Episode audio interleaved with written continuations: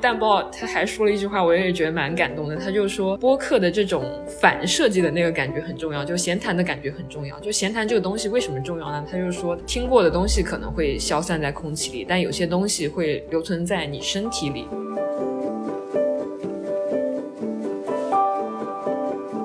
他听随机波动嘛，他说张之琪陪伴。他的声音比他妈妈陪伴他的还要多，因为然后因为听随机波动，因为听播客，还多做了很多家务。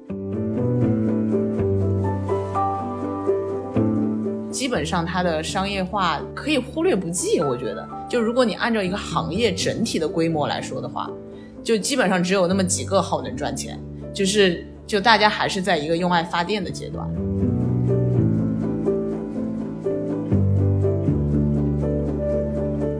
大家好，欢迎来到第七期的不上不下，我是小二，我是阿沈。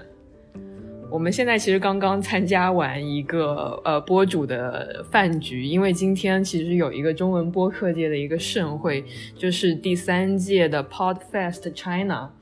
然后就是 线下见到了很多以前只有在小宇宙播客里才能听到的主播。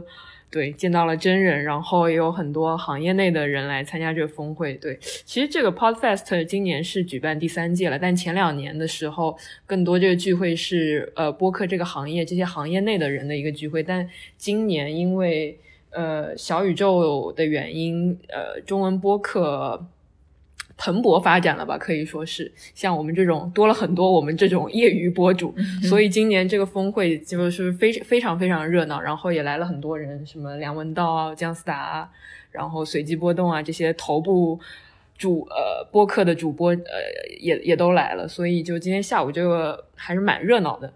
嗯，然后今天这期节目呢，就是我们就想趁着就刚刚参加完这个峰会的这个新鲜劲儿，然后就呃来把我们参加这个峰会的感受聊一下，顺便我们也想回顾一下，就自从我们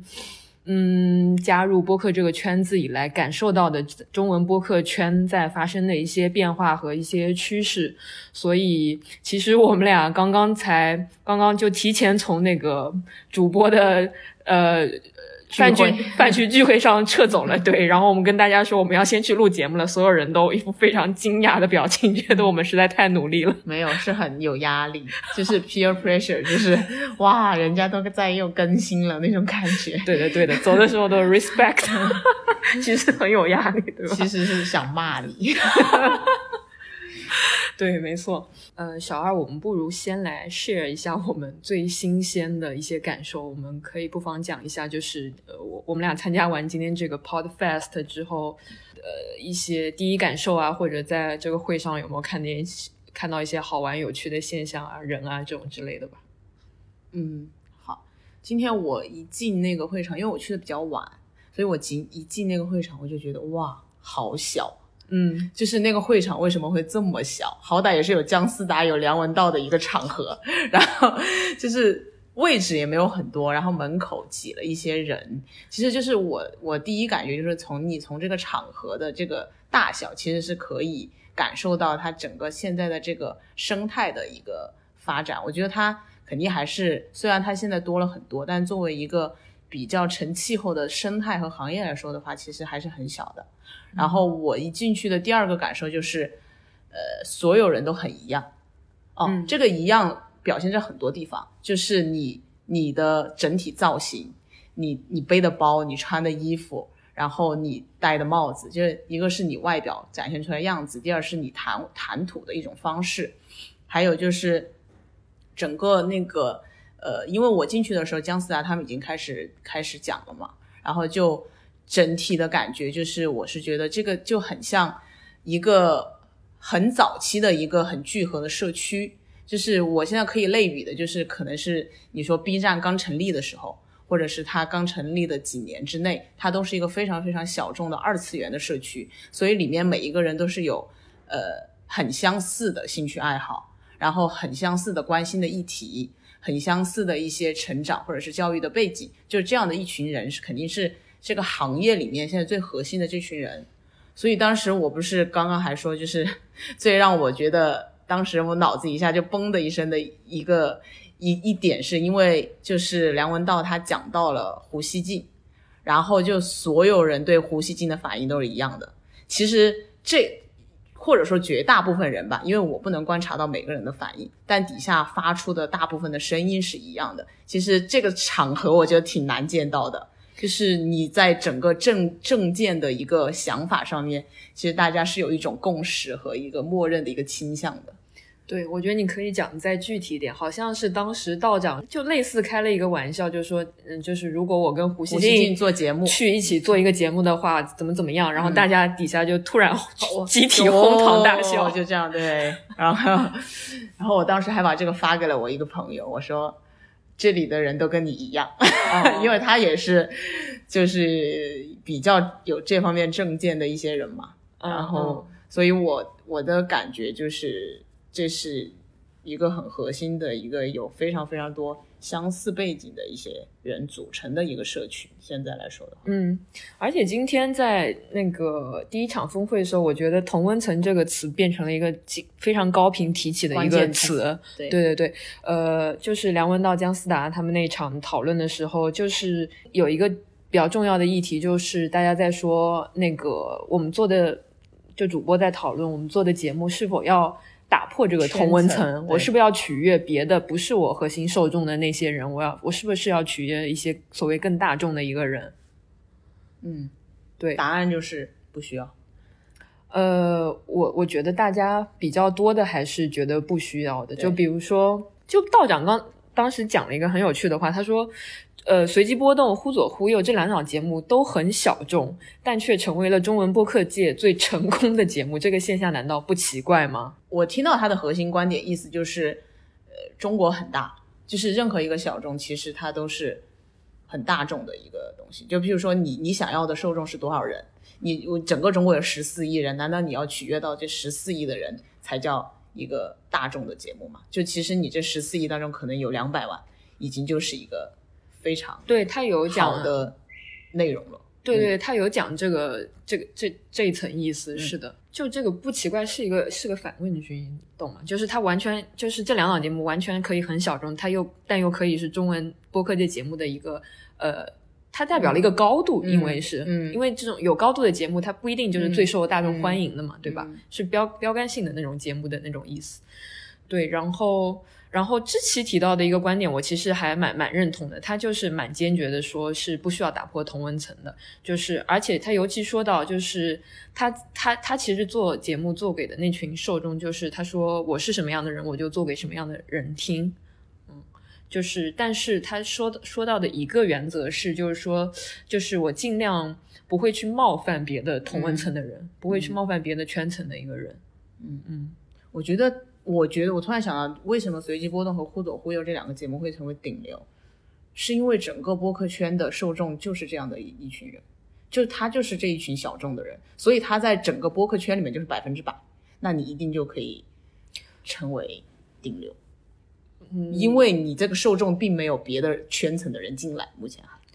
是是这样的，就是我觉得。我不知道能不能说整个播客圈啊，但是以小宇宙这种为中心的播客圈，那的确随机波动、互走互有是顶流。对，其实我们从因为之前就刚刚在这周，Podfest China 他们发布了他们之前针对一千多个听众做的一个问卷调查的一个结果，他们产出了一个就是中文播客界的一个呃用户画像的那么一个调研的那那么一个报告。从这报告里其实能看到就是。小宇宙的这群同温层到底是怎么样的一群人？就是这边有一些非常有意思的数据，我觉得我们可以来 share 一下。因为我跟小二都把这个报告，呃，蛮仔细的看过了。就是我觉得至少从人口学上还是有一些蛮 interesting 的那些 fact 的。就是比如说中文播客界的这些听众啊，其实都是一群一二线城市的年轻的高学历的听众。比如说百分之八十八点五的听众 年龄是在三十五岁以下，然后百分之八十六点四的听众拥有本科及以上的学历啊，然后百分之六十多的听众是生活在一线跟新一线的，然后单身单身的有一半。对，所以我我觉得有这些数字之后，我基本上反正。还是蛮清晰的，可以就这群人就是你自己啊，出现在你脑子里的感觉 就是你自己。对，所以我们节目也是做给我们一样的人。对，就是你自己。嗯，好的，然后今天其实有两个分会场，一个是这种行业专享峰会，就里去参加这个会的人，可能大部分是对播客这个 industry 呃感兴趣的，然后还有一个是小宇宙大回响专场，那个专场可能更多是听众粉丝内容会比较多。嗯，然后我其实有发现，那个行业专场大部分的话，就是打扮比较正式的男性偏多一点，职场人那种，对，就是西装、黑框眼镜那种的比较多。然后在人士，对对对，然后在那个粉丝专场，你就基本上感觉好像都是文艺男青年、女青年的感觉。都市都市丽人、都市帅哥那种感觉的。嗯好的，然后我的第二个感觉，的确就是我觉得中文播客在二零二零年发展的非常的有活力，就是呈现出一种百花齐放、欣欣向荣的那么一种感觉。尤其到了那个会场之后，你会发现周围人在聊的各种节目名称，的确都是你平时在听的那些节目，然后这些节目可能你的同事并并不知道那种感觉。对，就反正我是会有这么一种感觉，就是二零二零年好像我不知道是不是小宇宙在其中它 play 了一个多大的一个 role。我在想，是不是如果没有小宇宙，今年中文播客并不会是今天这番面貌。嗯包括前两年的 Podfest China，小宇宙也根本没有参与进来，因为小宇宙仅仅也是个成立一年的一个 APP 的产品，然后今年它就是那个呃协办方还是什么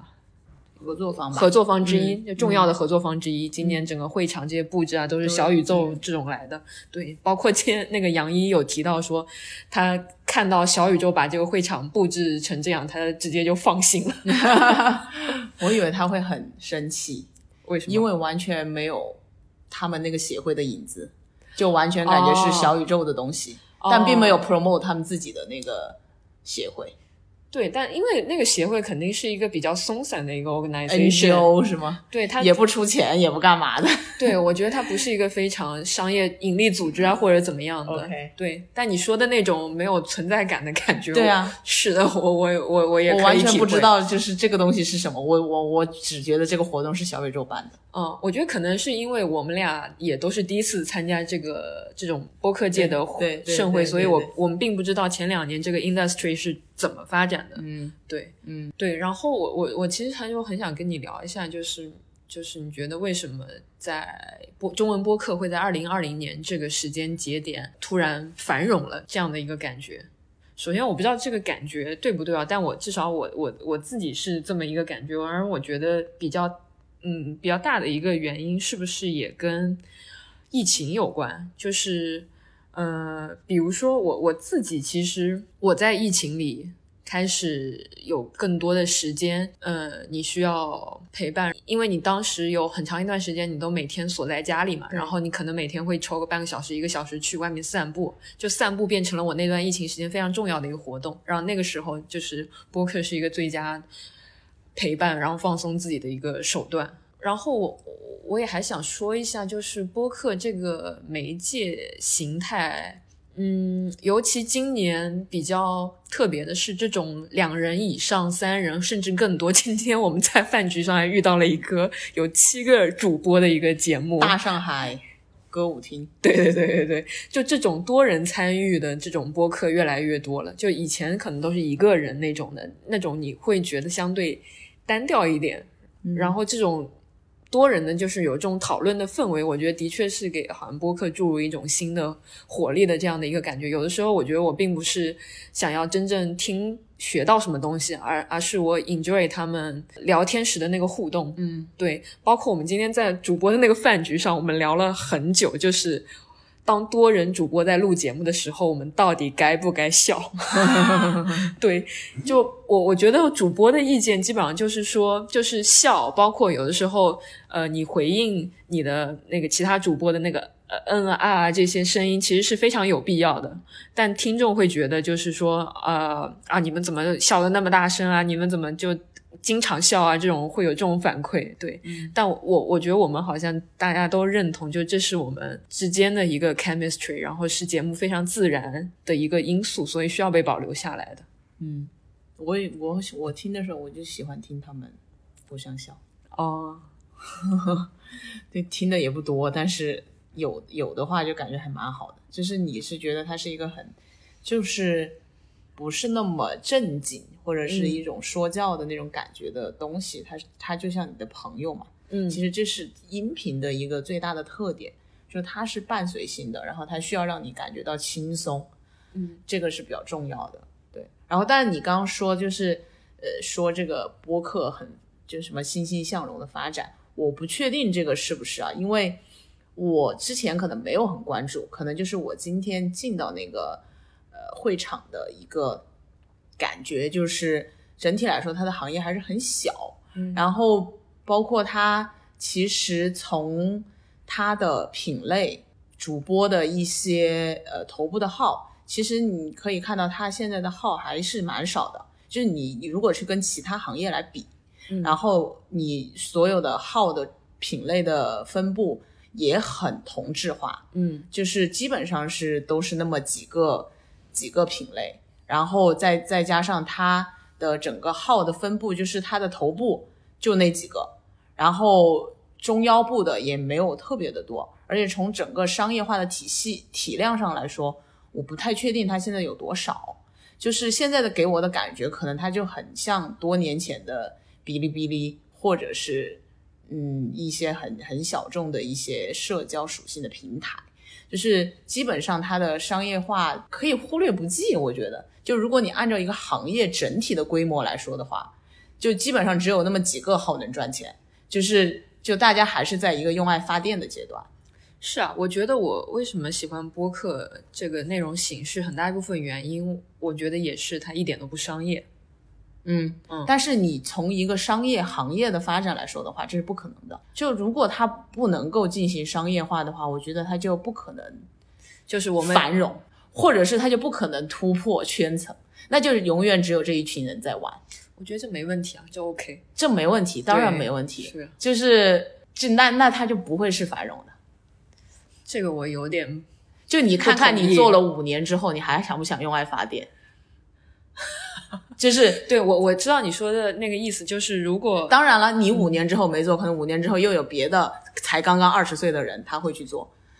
这是这个是肯定的。嗯但是就是我如果我一直做五年，就可能我永远只能把播客当做我的副业，我需要一份主业来维持我正常的生活，然后播客永远是我一个为爱发电的东西，对吧？就我不可能是说我就去主业做播客了，然后他可以养活我。但但但是我觉得做这个东西，你一定是你今天反正陈彦良他们也讲过，就是你做到后面的时候，你一定会思考这个问题。嗯就是因为你的年纪也在变化，你的经历也在变化，可能你生活当中很多事情它也是在变化的。就是你对一个东西投入了这么久之后，你想要的到底是什么？嗯嗯，哦，OK，、那我觉得我们可以说我们现在跟播客还在蜜月期。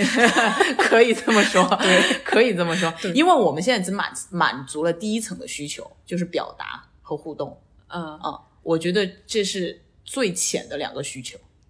是啊，你忘了我们第一集的时候说了，我们录播课的出发点是把这个当做一个说话练习。对对对，所以我的意思就是说，现在我们只有这个需求，但我不确定对以后会不会有别的需求。对我，我觉得你说的有道理。就五年之后，你还是这样在做的话，你可能是的，你就会 question 它的，你你肯肯肯定会有点疲了。然后如果没有更多的这个上面的进步的或者一些突破的话，对对，嗯，嗯，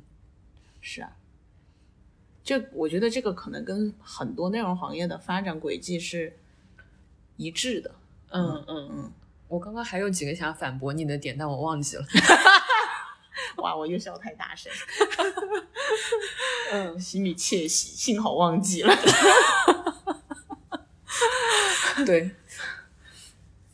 等你想起来再说。对，然后其实我从那个他们 Podfest 发布的那个报告里也可以看到，播客我觉得真的是成为一线跟新一线年轻人的一个生活方式。因为我觉得这个数据还蛮有意思的，他就说他们调研百分之五十的人几乎每天都会听播客，而且就是播客圈，我发现有一些那种极端用户，就是这里有百分之二十八点五的人每周听六个小时以上。然后其实我们今天有见到，今天因为今天这个票其实很难抢，基本上当时是一分钟以内就全部秒没的那种。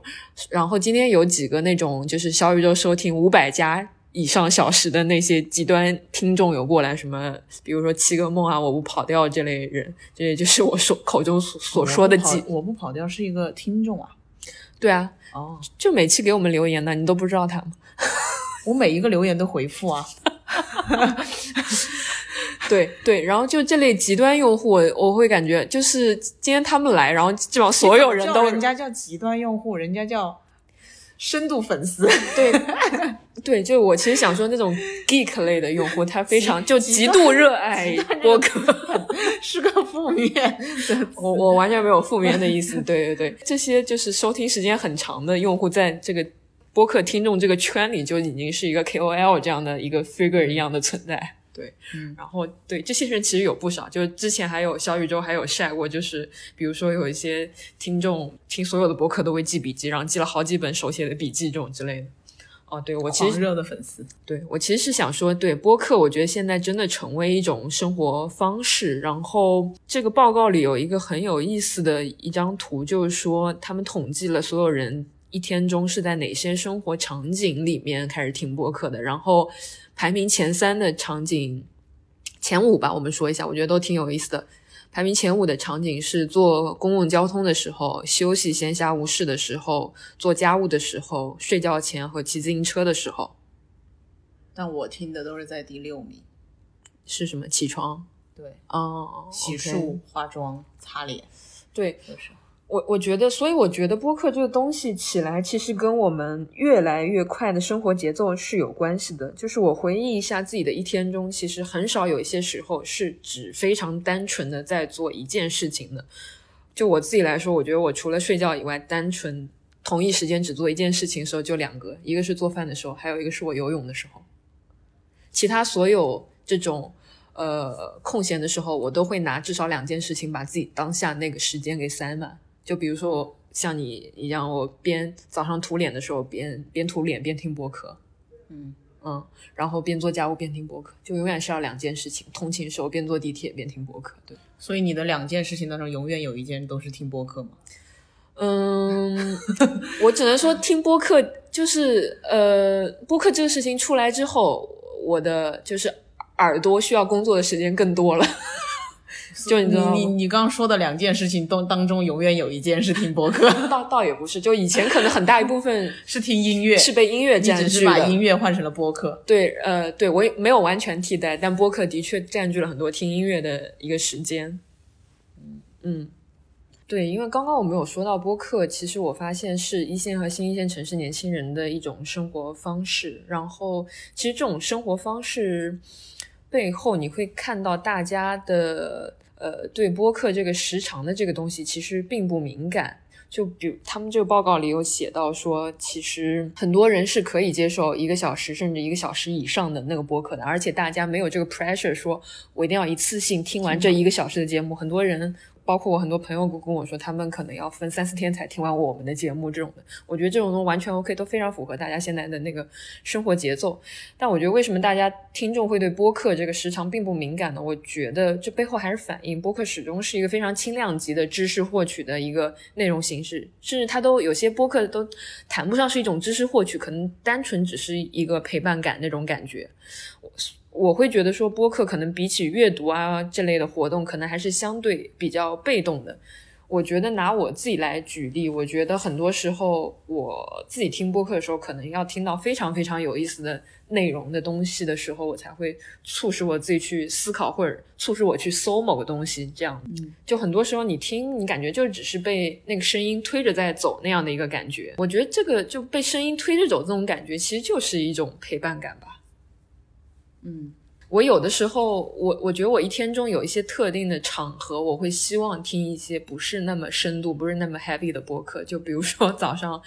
边涂脸边听播客的时候，我会听一些就是中度 heavy，但是又有点有意思内容的那种播客，因为就比如说你涂脸的时候，你可能厨房还在做早饭，你要时不时的走出去去厨房。那这种时候，我会喜欢听一些就是我不需要听到全部内容的那种博客，我随时可以退出的那种博客。嗯嗯，其实今天我们峰会上提到一个。还有一个蛮高频的词，其实就是陪伴感跟附近性嘛。然后我我觉得我自己的一个例子蛮好说明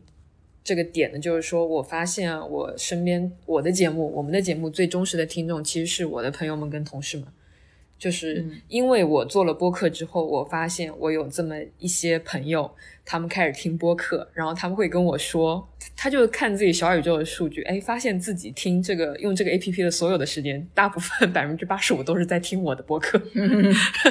然后这个时候你就会觉得，哎，还蛮感动的，所以我会觉得就是。做了自己的节目之后，自己的节目给自己的朋友提供这么一种陪伴感，反而也是蛮好的。就你会跟你朋友的那个 connection 加强了，这个 connection 不需要你跟他发微信，你跟他聊天来解决，而是可以这样通过一个间接的方式，他可能还更能走进你的内心。对，这是一个增加他认识你的方式的感觉。对，嗯。所以很难讲这部分人是播客的受众，但我们也许可以把它变成播客的受众。就是很多人只是听，为了听我，所以我的朋友们去下载了小宇宙，但他们对其他东西也没有很关心吧。嗯，我今天听到蛋豹讲这一趴的时候，有有几个点，我觉得我还蛮感动的。他就说他听随机波动嘛，他说张之琪陪伴。他的声音比他妈妈陪伴他的还要多，因为然后因为听随机波动，因为听播客，还多做了很多家务，有的 多做了很多家务倒是真的。哦，我我自己的感觉是，有的时候你边做家务边听播客，你会情不自禁的家务做的慢一点，拖地拖的慢一点那种感觉，可以多听一会儿。对，就是你沉浸在那个节目里，就就慢慢的做家务这样的。听一会儿。对，然后蛋豹他还说了一句话，我也觉得蛮感动的。他就说，就是播客的这种反设计的那个感觉很重要，就闲谈的感觉很重要。就闲谈这个东西为什么重要呢？他就说，他说听过的东西可能会消散在空气里，但有些东西会留存在你身体里。就播客给你的陪伴感，它是一个非常确定的一个陪伴感。因为我觉得现在社会就是大家的流动性都那么强，嗯，对吧？你看。大家毕业找工作就可能一下子就换好几个工作啊，然后你也可能在好几年里换很多城市啊，这种迁徙啊，这种都变得非常多嘛。所以我觉得，对播客的确提供了那么一种确定性和稳定感的那么一个感觉。还有一个我觉得还蛮有意思的，就是淡豹之奇道长他们那场讨论到的一个点，就是说声音这个媒介带来的一些新的东西。就是我记得淡报有讲到，他觉得播客这个东西，他觉得播客是一个像声音的一个真人秀。就他为什么就是呃，他觉得我们为什么喜欢听呢？就是因为觉得比起播客，比起文字跟综艺这个 format 本身，它更接近生活一点。就是因为声音这个媒介，它可能传达了很多文字所没法传达的一个东西。就是比如说，你听播客的时候，你可能会通过一个人。讲话的方式啊，然后听他的一些语音语调啊，然后有的时候就是两个主播或几个主播在一起讲话的那个 dynamic，肯定那个就那个 dynamic，他们之间的那个互动那些东西是非常吸引你的。但这些互动这些东西非常的飘在空中，你抓也抓不住，你也很难用文字写下来把它形容出来。就这些东西，你可能真的只有去听节目。你作为听众，你才能真真切切的感受到，因为我们现在生活的这个媒介世界是被视觉给主导的。就以前那是文字的一个世界，那现在都是被短视频啊、视频媒介给主导的。所以，我们了解世界的方式，你可以说只剩下了视觉。那文字现在越来越示威嘛？那那那播客其实提供了，我觉得是提供了一一种非常一个新的媒介，一个新的视角，嗯，这么一个感觉，对。我还想说一个蛮有，就是可能最后收尾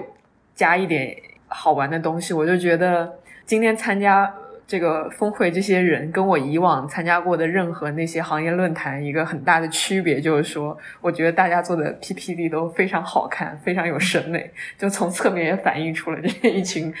相对还比较同质化的一群审美比较好的人，对，或者是审美比较一致的人，对，嗯。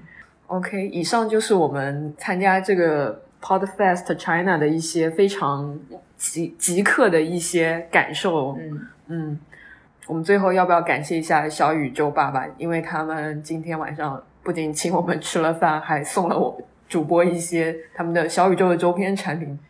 包和 T 恤啊、虽然那个饭我也不能吃，因为你在减肥，对，所以我只能吃青菜，但我青菜也吃饱了。嗯 挺好的。其实小宇宙还是我觉得就是有这样一个平台，其实对一个行业来说很重要。嗯就以前可能你并没有中文播客一个大家比较公认或者是比较都一致的会去认可的一个平台的话，其实很难把这个行行业发展起来，嗯，因为你的资源、你的所有的主播也好、创作者也好、听众也好，包括一些行业的资源，其实都太分散。嗯，对，而且我觉得小宇宙区别别的，其实别的平台，喜马拉雅啊，包括现在皮艇这些，其实也都有。但小宇宙可能我们感觉到最大一个特点就是，可能还是它的真诚。你是不是觉得我讲的很虚伪？我们想说，反正天天都有人说 B 站变质了，总有一天也有人这样说他的。哦哦，OK，我懂你的意思。对，总是有生存的困难的。